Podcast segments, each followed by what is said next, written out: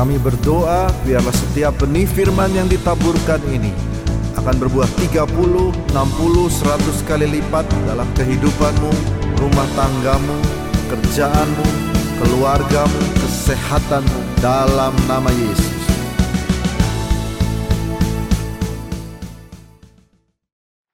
Beyond expectation, lebih dari yang diharapkan. Mari kita baca ayat ini bergantian, saya baca dulu. Di situ ada seorang laki-laki yang lumpuh sejak lahirnya sehingga ia harus diusung. Tiap-tiap hari orang itu diletakkan di dekat pintu gerbang bait Allah yang bernama gerbang indah untuk meminta sedekah kepada orang yang masuk ke dalam bait Allah.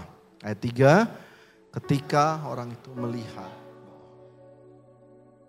hendak masuk ke bait Allah, ia meminta sedekah. Ayat 4 mereka menatap dia dan Petrus berkata, lihatlah kepada kami. Jadi mereka itu Petrus dan Yohanes lihat dan dia minta pengemis itu berkata, pengemis itu untuk melihat kepada dia dan dia berkata, lihatlah kepada kami.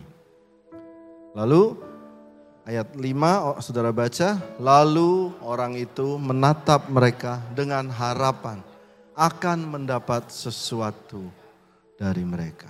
Baik, saya baca lagi, lalu orang itu menatap mereka dengan harapan akan mendapat sesuatu dari mereka. Dari mereka. Hari ini saudara, saya mau kita semua melihat ayat ini dan merenungkan ayat ini Lalu orang itu menatap mereka dengan harapan akan mendapat sesuatu dari mereka. Saudara semua lihat ke mana? Pada saya bukan? Tahukah saudara, saudara sedang datang ke rumah Tuhan dan yang sedang tugas khotbah hari ini juga seorang hamba Tuhan. Dan saya berdoa, saudara semua menatap ke depan ini, bukan nonton atau menilai, wah kok pendetanya ganteng ya gitu loh. Atau jaketnya biru. Saudara, ini jaket dikasih sama siapa yang kasih waktu ulang tahun saya. Jangan menilai, menghakimi, atau membanding-bandingkan. Tetapi mari kita datang seperti orang ini. Mari kita baca 1, 2, 3. Lalu orang itu menatap mereka dengan harapan akan mendapat sesuatu dari mereka. Jadi waktu saudara datang ke gereja, saudara datang dengan hati saudara, saudara harus punya harapan akan mendapat sesuatu dari Tuhan hari ini. Kalau saudara datang untuk menilai, hmm, disuruh nyanyi, kayaknya, eh itu yang WL cantik ya, jeansnya bagus tadi misalnya. Lihat, aduh keren-keren ya. Hati-hati saudara, saudara pulang, you get nothing.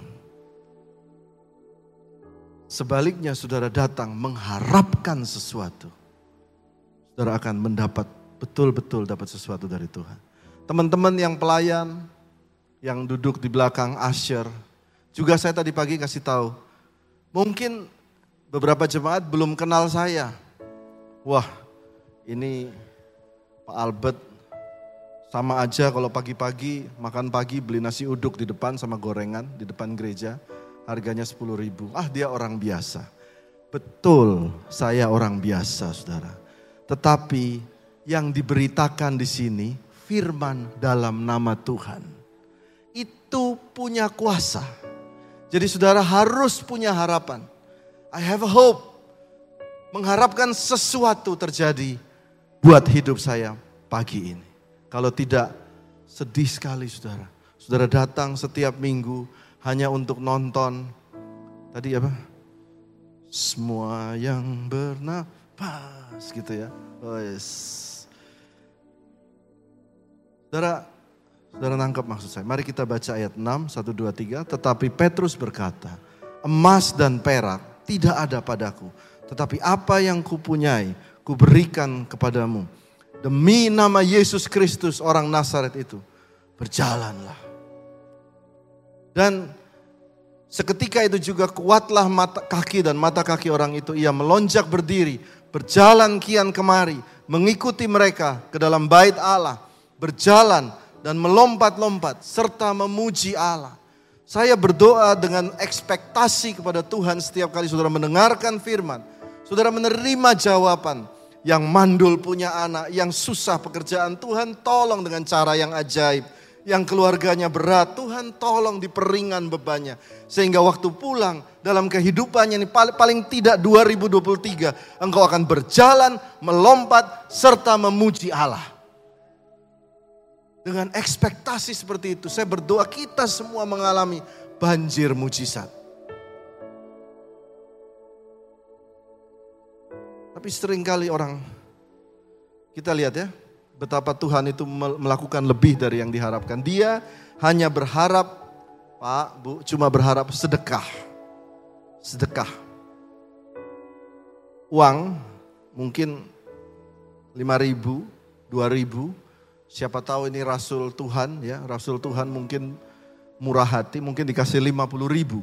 Sedekah.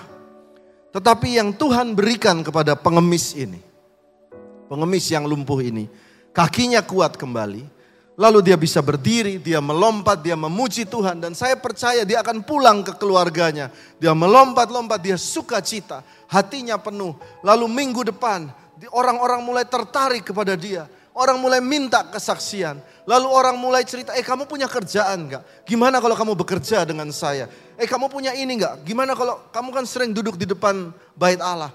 Bukankah kamu sudah sembuh? Gimana kalau kamu dagang? Risoles depan gereja. Lalu dia mulai dagang. Dan saya percaya bulan depan dia tidak meminta sedekah. Dia justru memberi sedekah. Jadi yang diberikan Tuhan lebih dari yang diharapkan. Katakan amin. Kita lihat selanjutnya. Ada seorang pengemis yang lain yang buta bernama Bartimeus. Lalu ia menanggalkan jubahnya, ia segera berdiri dan pergi mendapatkan Yesus. Dia mendengar Tuhan Yesus lewat, lalu dia berharap hope, lalu tidak hanya berharap, dia menanggalkan jubahnya. Dia lepaskan jubahnya. Ayat ini berkata dia lepas, dia punya jubah. Karena dia berharap Tuhan memberikan sesuatu. Dan hari itu juga Bartimeus sembuh. Mari saya lanjutkan tadi pagi Daniel cerita tentang kisah anak bungsu dan anak sulung. Mari saya baca, kita baca bersama-sama. Ini ada cerita tentang anak bungsu yang dia berfoya-foya menghabiskan uang ayah ibunya lalu dia miskin ya, jatuh miskin, makan mau makan makanan babi. Mari kita baca. Lalu ia menyadari, Kak 1 2 3, lalu ia menyadari keadaannya. Katanya, betapa banyaknya orang upahan bapakku yang berlimpah-limpah makanannya. Tetapi aku di sini mati kelaparan. Nah saudara lihat dalam bahasa Inggrisnya lebih jelas ditulis. And when he came to himself, waktu dia sadar. Saudara mesti tahu ini sadar bukan bertobat. Dia sadar. How many hired servants of my fathers have bread enough and to spare. Dia sadar bahwa di rumah bapaknya banyak sekali roti untuk dimakan dan dibagi-bagikan. Saya ulangi. Dia sadar di rumah bapaknya banyak sekali roti dan dibagi-bagikan. Much more and spare. Spare. And I, dan sementara dia sadar bahwa dia sedang kelaparan, maka pulanglah dia ke rumah bapaknya. Seringkali kita membaca ayat ini, kita berpikir dia pulang ke rumah bapaknya karena cinta bapaknya. Enggak loh. Baca baik-baik ayatnya. Dia pulang ke rumahnya. Karena karena lah, lapar. Walaupun dengan motivasi seperti itu. Lihat baik-baik ya. Dengan motivasi serendah itu. Hanya berharap dapat makan. Waktu dia sampai ke rumah bapaknya Bapaknya peluk dia, mencium dia.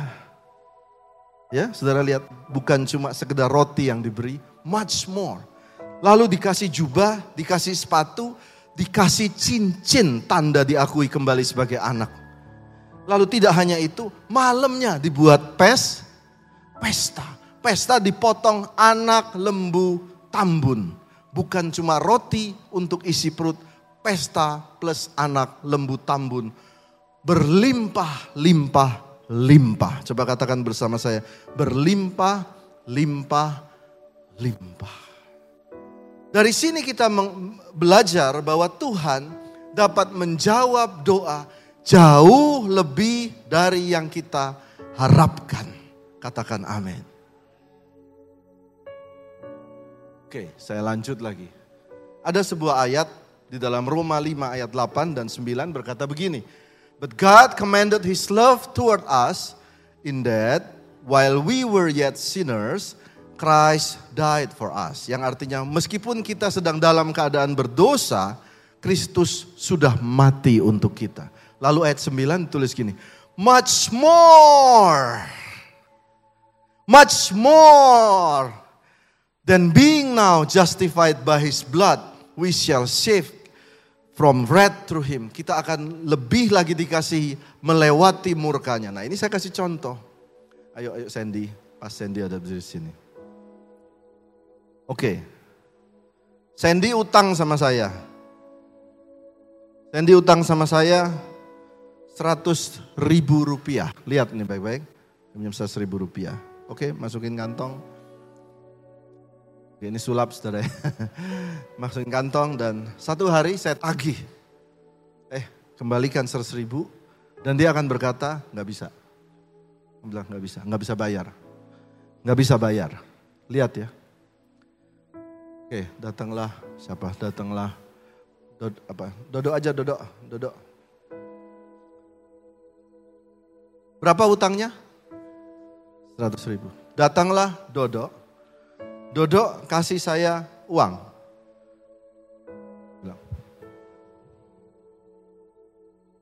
Uh, ini untuk bayar utang. Utangnya Sandi. okay. Dia bayar utangnya Sandy, berarti bebas dong. Betul ya? Lalu saya buka hutang, bayar hutangnya dia. Dikasih sama Dodo satu miliar.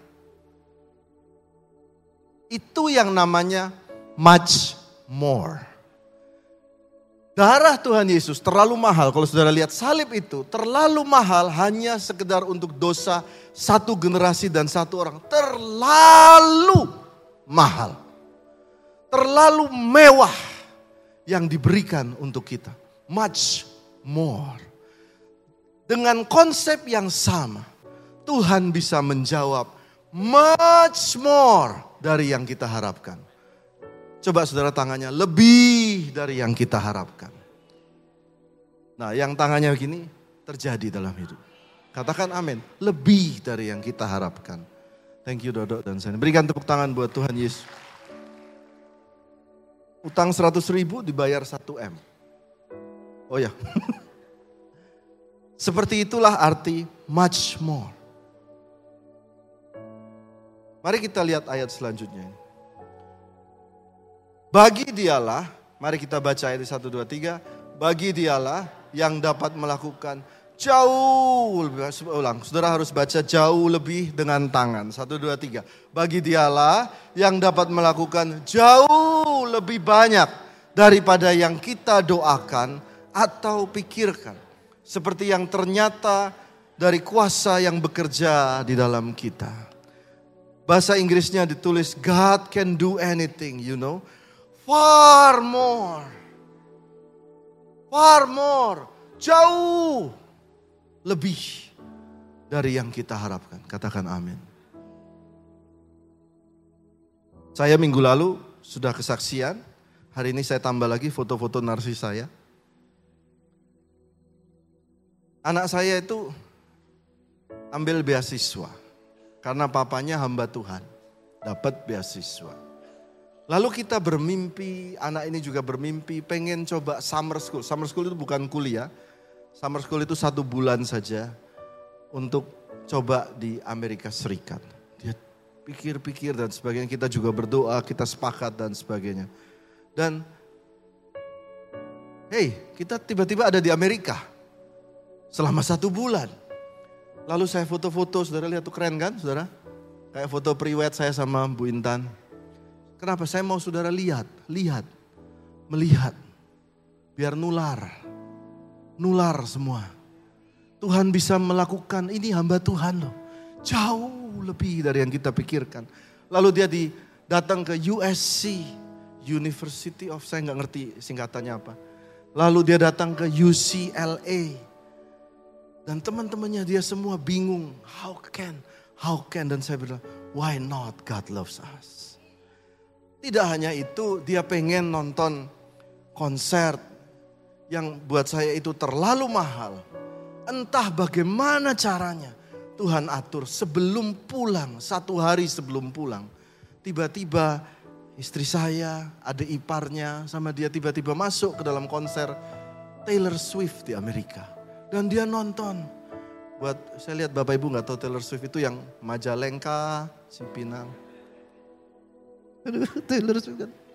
Nggak apa-apa saudara, nanti saudara lihat. itu konser yang paling happening dan dia dan saya waktu di rumah, saya pulang duluan.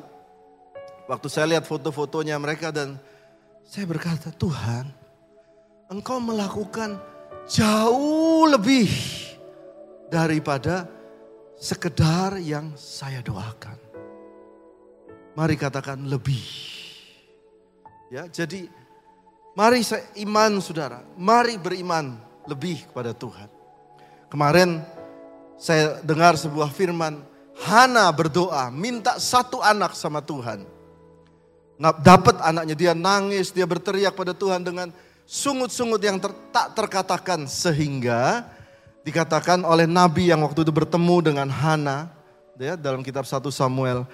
Hana ini Pak, Bu, dia berkata doanya seperti saking sakitnya hatinya sehingga nggak bisa lagi berkata-kata. Dan Tuhan jawab satu anak namanya Samuel. Alkitab tidak menulis Samuel selesai sampai situ. Dikatakan lalu Tuhan mengunjungi Hana lagi. Dan Tuhan memberikan tiga anak laki-laki dan dua anak perempuan. Jadi total berapa? Enam. Minta satu sama Tuhan. Jauh lebih. Dikasih berapa? Enam. Jadi hari ini saudara, saudara mulai berharap. Waktu firman ini disampaikan, firman itu seperti benih.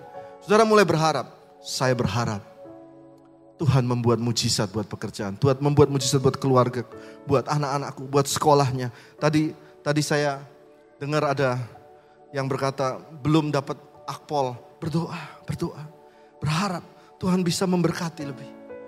Saya ingat cerita ada seorang Bapak dari angkatan laut di sini.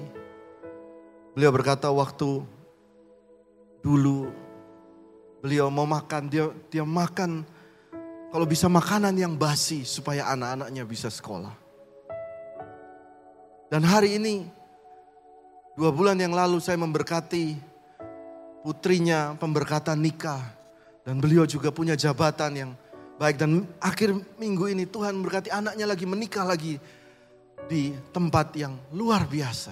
Saya bilang Tuhan itu melakukan menjawab doa lebih dari yang kita harapkan. Katakan amin. Katakan amin. Ciepi ya. Kita semua tahu Ciepi. Dulunya seorang apa ya? Alvin mana Alvin? Gak ada. Kita tahu, kita semua tahu dulunya dia punya bar, dia seorang mucikari Buat saudara yang gak tahu mucikari, ya orang sini bilang germo. Lalu dia jual semua, dia bilang tidak saya tidak mau, saya hanya ikut Tuhan. Dengan latar belakang seperti itu bertahun-tahun kemudian. Dia mengikut Tuhan, anaknya menikah. Di gedung pernikahan. Di dalam Tuhan, melayani Tuhan. Hari ini CFP sudah dipanggil Tuhan. Jenazahnya pun dihormati gereja, disemayamkan di gereja saya tahu Tuhan menjawab lebih dari yang dia harapkan. Berikan tepuk tangan buat Tuhan Yesus.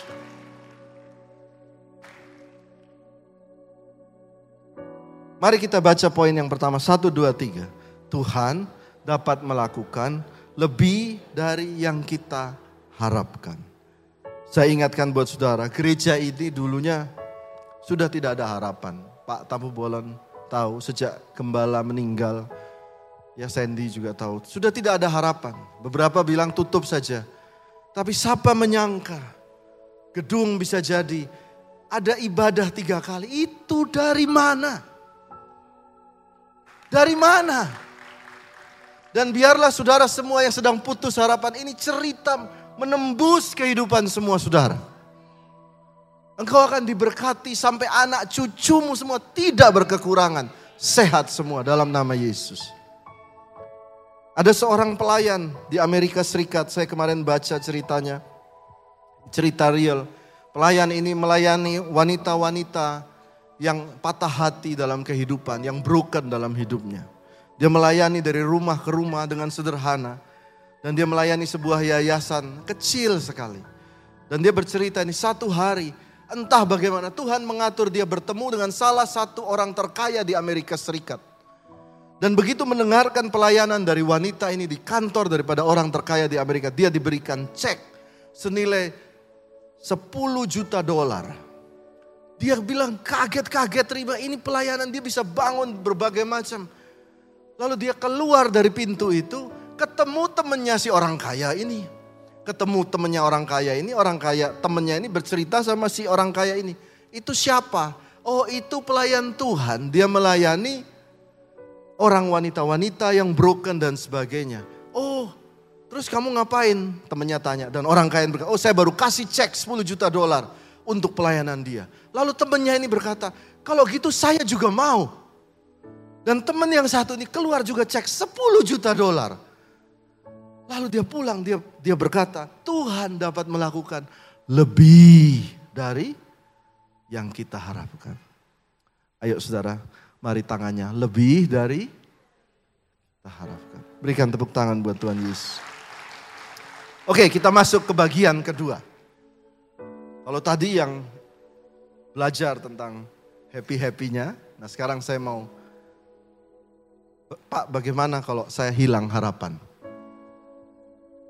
Pak saya pernah berharap sama Tuhan, tapi yang terjadi malah sebaliknya. Hancur semua. Mari kita lihat ayat ini. Dua Raja-Raja 4 ayat 13 dan 14. Ada seorang wanita berbuat baik kepada Elisa. Elisa setiap kali datang ke tempat itu, wanita ini memberikan dia tempat tinggal, makanan, semuanya disiapkan. Sehingga Elisa berkata kepada Gehasi bujangnya, cobalah katakan kepadanya, sesungguhnya engkau telah bersusah-susah seperti ini untuk kami. Kamu sudah menyediakan semua pelayanan ini. Apakah yang dapat ku perbuat bagimu, kata Elisa. Apa yang bisa aku bantu? Apakah yang dapat ku bicarakan tentang engkau? Perlukah aku ketemu raja? Atau kepada kepala tentara kata Elisa. Sang nabi ini berkata, perlukah saya koneksikan kamu dengan raja dan kepala tentara? Karena wanita ini berbuat baik kepada hamba Tuhan ini. Jadi saudara semua, kalau lihat hamba Tuhan, baik-baiklah. Katakan amin. Benar ya, pulang ibadah saya tunggu kiriman makanan. Saya itu loh pelayanan sini Habis khotbah kan saya di dalam terus ada yang konseling. Saya itu nggak pernah loh ada bapak ibu yang datang salaman. Mari saudara berbuat baiklah pada nggak cuma di gereja ini, di gereja saudara berbuat baiklah karena hamba Tuhan saudara baik pasti didoain. Nah kita lihat ayatnya di mana. Bisakah aku kenalkan engkau dengan raja atau kepala tentara? Lalu jawab perempuan itu, ini lihat jawabannya. Aku ini tinggal di tengah-tengah kaumku. Yang dia artinya berkata, saya tidak minta dibalas, kata wanita ini. Nggak usah balas, saya ikhlas. Saya beri, saya melayani, ikhlas. Lalu ayat 14, Elisa ngotot. Mari kita baca 1, 2, 3. Kemudian berkatalah Elisa, apakah yang dapat kuperbuat baginya? Jawab Gehasi, ah, ia tidak punya anak. Wanita ini sudah tua, tidak punya anak. Dan suaminya juga sudah tua. Oh, Elisa berkata begitu. Lalu ayat 15, Kita lihat, mari kita baca sama-sama. Lalu berkatalah Elisa, panggillah dia. Dan sesudah dipanggilnya, berdirilah perempuan itu di pintu. Jadi dia buka pintu, badannya setengah nongol. Lihat ya, Alkitab mendeskripsikan dengan indah. Dia buka pintu, di tengah pintu. Berkatalah Elisa, pada waktu seperti ini juga tahun depan engkau akan menggendong seorang anak laki-laki. Bilang kamu akan punya anak tahun depan. Tapi wanita ini berkata, janganlah tuanku, nggak usah berdusta. Saudara lihat apa yang dialami wanita ini. Sudah habis harapannya. Sudah tidak berharap lagi. Sudah ada yang punya mimpi. Dan akhirnya saudara kubur seiring dengan waktu, kondisi, keadaan termasuk saya. Ayat 17 baca bersama saya dengan kuat. 1, 2, 3. Mengandunglah perempuan itu, lalu melahirkan seorang anak laki-laki. Pada waktu seperti itu juga. Pada tahun berikutnya, seperti yang dikatakan Elisa kepadanya. Dari peristiwa ini kita belajar, kalau hilang harapan, saudara harus ingat, tidak ada yang mustahil bersama Tuhan. Mari ulangi kata-kata ini, tidak ada yang mustahil bersama Tuhan. Nah, saya mau lebih dalam lagi. Pak, saya mengalami yang lebih berat. Saya mau cerita buat saudara. Minggu lalu, pulang dari ibadah ya. Betul ya? Pulang dari ibadah, saya punya sepupu. Sepupu saya itu usia 16 tahun, tinggal di kota Kupang. Dia seorang pemain biola, pemain piano, pemain gitar, jadi satu orang bisa multi talent. Anak kecil sering dipanggil oleh gubernur NTT untuk main setiap kali ada 17-an, ada ulang tahun. Wah anak ini luar biasa talentanya. Dan dia bersama dengan om saya. Om saya pun, saudara ini rahasia ya, anak ini diadopsi. Ya, jadi om om kami itu tidak punya anak dan keluarga mereka oke okay ya, agak terbelakang. Jadi mereka angkat anak ini. Dan puji Tuhan, anak ini menjadi kebanggaan keluarga. Disayang luar biasa dan membuat bangga kedua orang tuanya. Tiba-tiba kita dapat telepon dia sakit, trombositnya turun. Dengar sudah, trombositnya turun. Hari pertama ditransfusi darah sampai 20 kantong, trombosit turun menurun dan terus turun. Lalu hari Minggu pagi ya, Minggu pagi diterbangkan dari Kupang dengan pesawat ambulans untuk ke Jakarta. Di tengah penerbangan meninggal. Dead.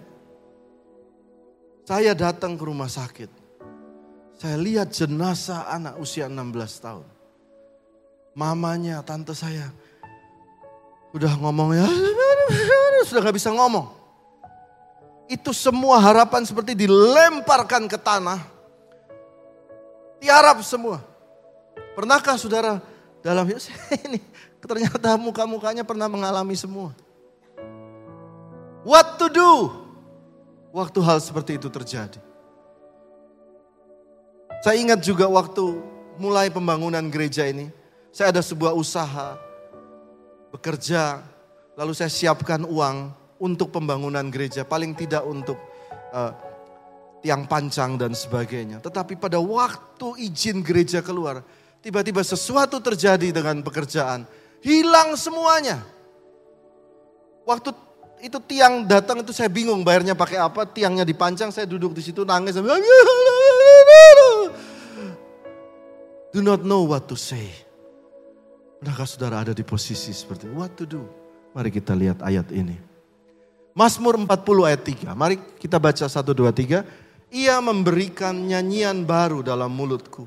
Untuk memuji Allah kita. Baca dengan kuat. Banyak orang akan melihatnya. Dan menjadi takut. Lalu percaya kepada Tuhan. Kita lihat Inggrisnya. Itu lebih dalam. ya Dalam New King James Version saya baca He has put a new song in my mouth. Praise to our God.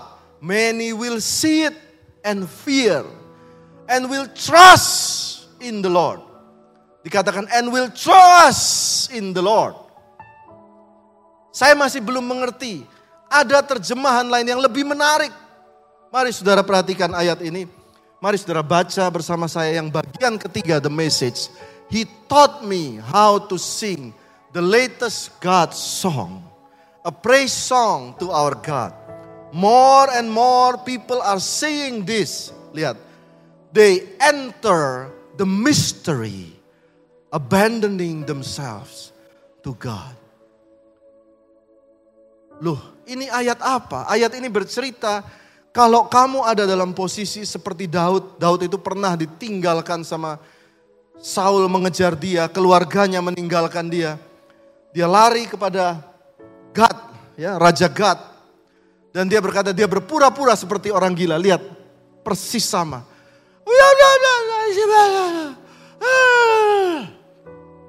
Saudara tahu apa yang dia lakukan?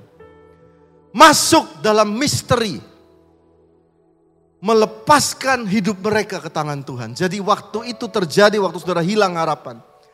Masuk ke gereja, lepaskan kendali hidup kita, taruh kendalinya di tangan Tuhan. Dan engkau akan masuk sebuah misteri kehidupan yang engkau akan lihat sendiri dan engkau akan memuji Tuhan pada akhirnya. Meskipun di saat-saat itu engkau tidak bisa berkata, oh Tuhan baik, gak bisa, percayalah. Ayo, ayo ada di sini yang gagal lalu berkata, oh itu rencana Tuhan, ayo berani. Kalau nggak digebukin orangnya. Saudara berani berkata kepada tante saya waktu anaknya meninggal. Oh ini rencana Tuhan. Dikaplok saya. Oh Tuhan baik. Nggak bisa saudara. Di momen-momen seperti itu. Engkau masuk penyembahan dengan Tuhan. Dan melepaskan kendali yang kau pegang. Taruh di tangan Tuhan. Katakan amin. Dan engkau akan masuk sebuah misteri. Mungkin hari ini engkau nggak ngerti. Mungkin bulan depan gak ngerti. Mungkin 10 tahun lagi. Tapi pada akhirnya ending-endingnya. Engkau akan berkata, Tuhan itu baik.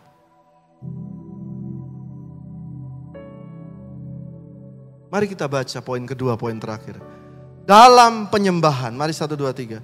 Serahkan kendali pada Tuhan. Waktu engkau ke gereja, mari Serahkan kendali, kontrol ke Tuhan. Banyak orang ke gereja pegang kendali kuat-kuat. Pulang gereja tetap pegang kendali kuat-kuat. Makanya stres, depresi. Kadang-kadang lepas kendali ke Tuhan. Atau at least satu jam aja ini. Sudah dengar firman. Taruh harapanmu pada Tuhan lagi. Yang mau berikan tepuk tangan buat Tuhan Yesus.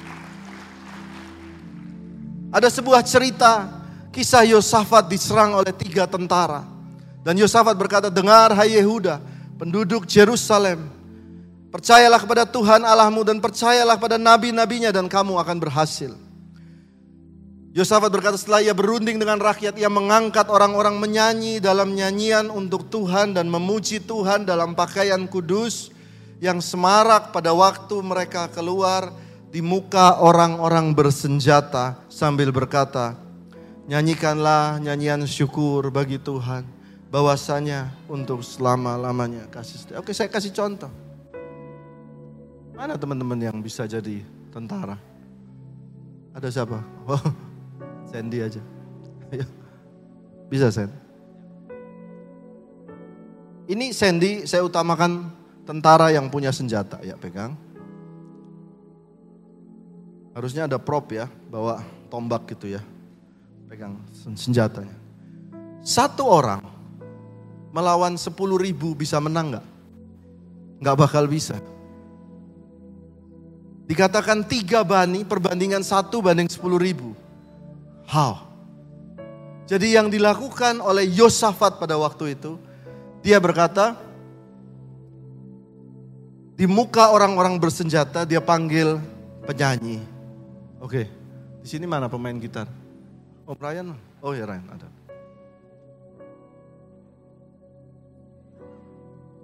Oke, di C aja. C, C.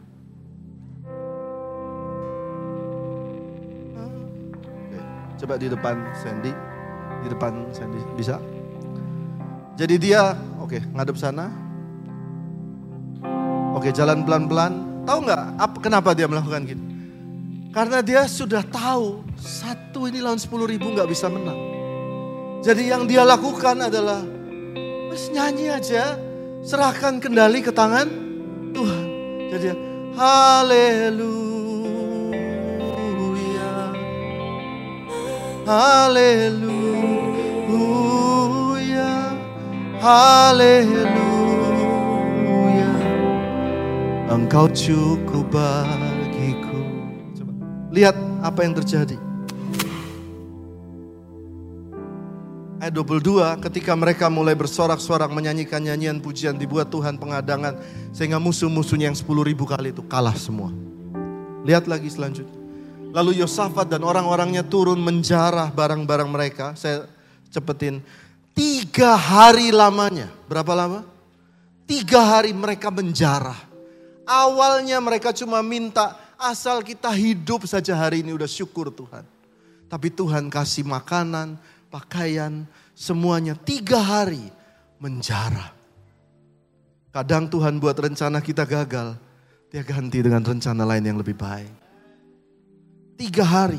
Lalu pada hari keempat mari baca dengan saya. Mereka berkumpul di lembah pujian. Di sanalah mereka memuji Tuhan. Itulah sebabnya orang menamakan tempat itu lembah pujian. Lihat baik-baik, katakan lembah pujian. Satu, dua, tiga. Lembah pujian. Karena di lembah engkau memuji. Kendali ada di tangan Tuhan. Ayat terakhir buat saudara yang hilang harapan. Baca dengan kuat. Satu, dua, tiga. Mari bangkit berdiri. Kita masuk perjamuan kudus. Satu, dua, tiga. Bulu yang patah terkulai. Tidak akan diputuskannya Pak. Dan sumbu yang pudar nyalanya. Tidak akan dipadamkan. Sampai ia menjadikan hudum itu menang. Lihat daripadanya lah bangsa-bangsa berharap. Kalau Yesus bisa dijadikan sebuah bangsa yang besar untuk berharap, apalah susahnya untuk keluarga kita berharap. Berikan tepuk tangan.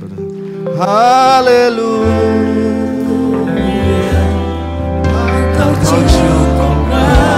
Jemaat saja berserah. Tuhan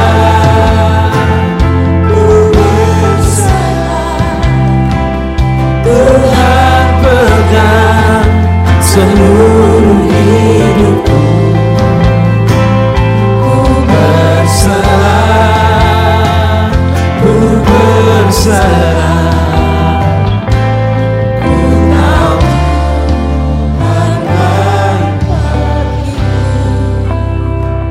kasih Tuhan untuk pagi hari ini Tuhan. Saya mau berdoa buat saudara yang merasa hilang harapan, saudara boleh angkat tangan. Saudara yang berkata Tuhan aku perlu engkau, kau, kau, kau boleh angkat tangan. Hari ini ini rumah Tuhan, rumah Tuhan ada jawaban, rumah Tuhan ada pertolongan. Tuhan engkau adalah Tuhan yang menjawab lebih dari yang kami harapkan. Biarlah terjadi dalam setiap kehidupan kami. Buat yang berdoa bagi ekonomi, buat kesehatan, buat rumah tangga, buat sakit penyakit. Tuhan memberi. Tuhan memberi, Tuhan memberi. Dan Tuhan memberi dengan kemurahannya. Terima kasih Tuhan, Engkau kuatkan setiap hati. Biarlah semua mengalami pulang dari rumah Tuhan. Semua melompat dan bersuka cita. Karena banjir mujizat, banjir mujizat terjadi dalam kehidupan kami. Kami akan pulang Tuhan. Kami akan terima berkat dari Tuhan. Tuhan memberkati engkau dan melindungi engkau. Tuhan menyinari engkau dengan wajahnya dan memberikan engkau kasih karunia. Tuhan menghadapkan wajahnya kepadamu dan memberi engkau damai sejahtera.